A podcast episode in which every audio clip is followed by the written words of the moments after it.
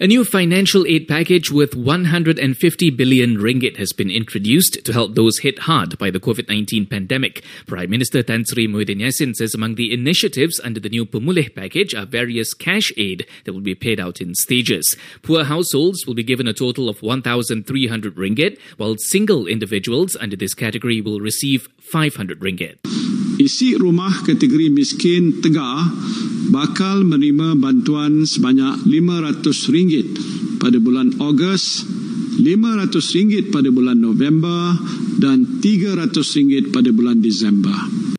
He adds that 800 ringgit will be given to B40 households, while single individuals will receive 200 ringgit. Aid will also be channeled to those in the M40 group, with 250 ringgit to be given to these households, while single individuals will receive 100 ringgit. Isi rumah kategori M40 turut menikmati bantuan sebanyak RM250 manakala bujang kategori M40 akan menerima RM100 pada bulan Ogos nanti.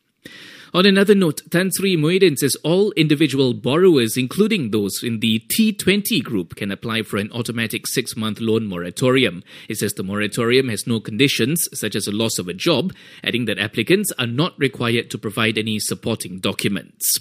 Suka cita saya umumkan dengan kerjasama pihak bank moratorium enam bulan akan diberikan pada semua peminjam individu sama ada dari golongan B40, M40 atau T20 dan usahawan mikro.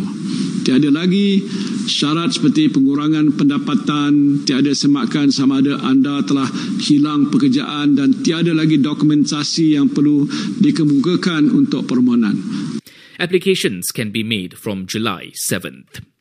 Additionally, Tan Sri Muhyiddin says EPF members will be allowed to withdraw up to 5,000 ringgit under a new scheme called iCitra. Members can submit their applications online from July 15th with the first payment to be credited in August.